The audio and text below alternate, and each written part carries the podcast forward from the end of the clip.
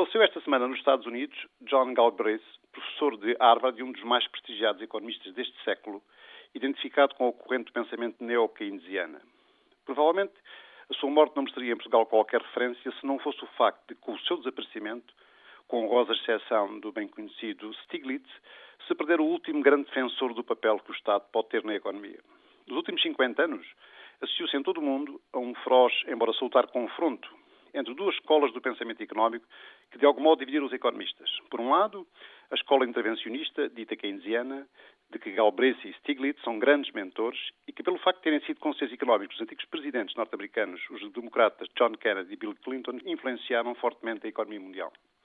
E, por outro lado, a Escola de Chicago, dita monetarista, de que Milton Friedman é o maior expoente na atualidade e que, por igualmente ter sido conselheiro económico do presidente Ronald Reagan, acabou por ter igualmente grande influência em todo o mundo, em particular na economia anglo-saxónica. Por que é que tudo isto é importante? A verdade é que, por cá, esta questão tem estado direta ou indiretamente em cima da mesa. Há alguns anos atrás, o governo português decidiu extinguir o IPE, a holding através do qual o Estado procurava ter uma intervenção estratégica na economia, reduzindo o seu espaço de intervenção e acelerando a política de saída do Estado do setor empresarial. Por outro lado, invocando-se a todo momento as questões do déficit orçamental, prossegue no país as medidas de redução do papel da administração pública e de contenção da despesa.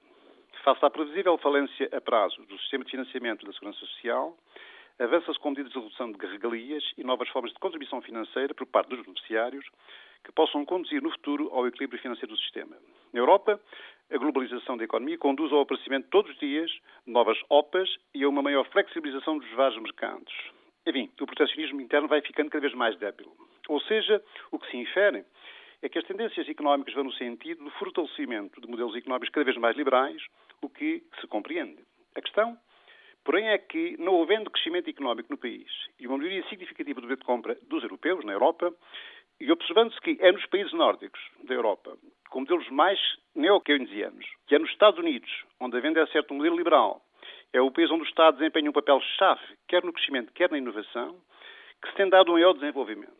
Por esta razão, cada vez mais o cidadão europeu, e por meio de razão o português, se confronta com a dúvida que John Galbraith, com os pés bem assentes na terra, em 1967, formulou, não acreditando, como dizia, nas extravagâncias mais fascinantes da teoria económica, quando não justificadas pelos dados empíricos.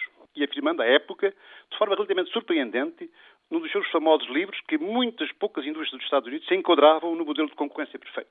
Ou seja, seria bom que Portugal e Europa procurassem conciliar de forma prática uma estratégia de crescimento económico com uma política monetarista restritiva. Ou, dito de outro modo, pudessem ou procurassem conciliar uma agressiva política de investimento público com as exigências do equilíbrio orçamental. Mesmo bom seria, pois, que se voltasse a reler Galbraith com atenção e com os pés bem assentos no chão, como ele dizia, sem sofismas e teorizações excessivas, fôssemos capazes de reencontrar o caminho do crescimento, mesmo que para isso tenhamos de pôr de lado alguns chavões ou conceitos teóricos que ao longo dos anos nos têm limitado o crescimento. Penso que seria a melhor homenagem que poderíamos prestar ao grande pensador norte-americano agora desaparecido.